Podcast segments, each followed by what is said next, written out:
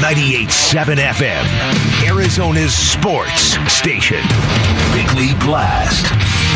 Of all the transgressions documented in the NBA's investigation of Robert Sarver, here is something you will not find. About a year ago, a prominent Valley businessman who is an original Sun season ticket holder wrote a letter to Sarver. He offered to purchase and donate a state of the art statue of Jerry Colangelo. That businessman said he helped cover the $300,000 cost by enlisting many NBA types who understand the importance of Colangelo and the importance of such a gesture in Phoenix. And he followed up with Sarver repeatedly. The response? Yeah, not interested. Thanks, but no thanks.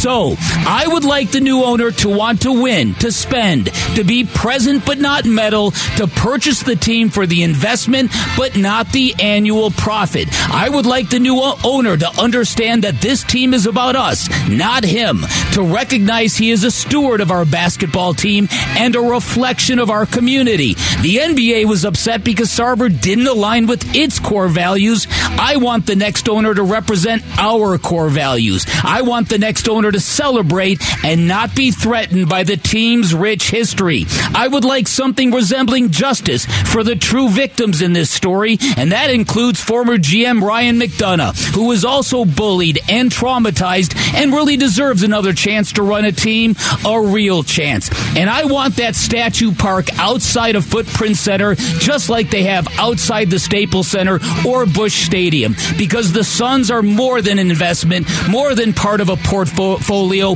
more than a hood ornament for a billionaire's vainglory. They belong to us today, tomorrow, and forevermore.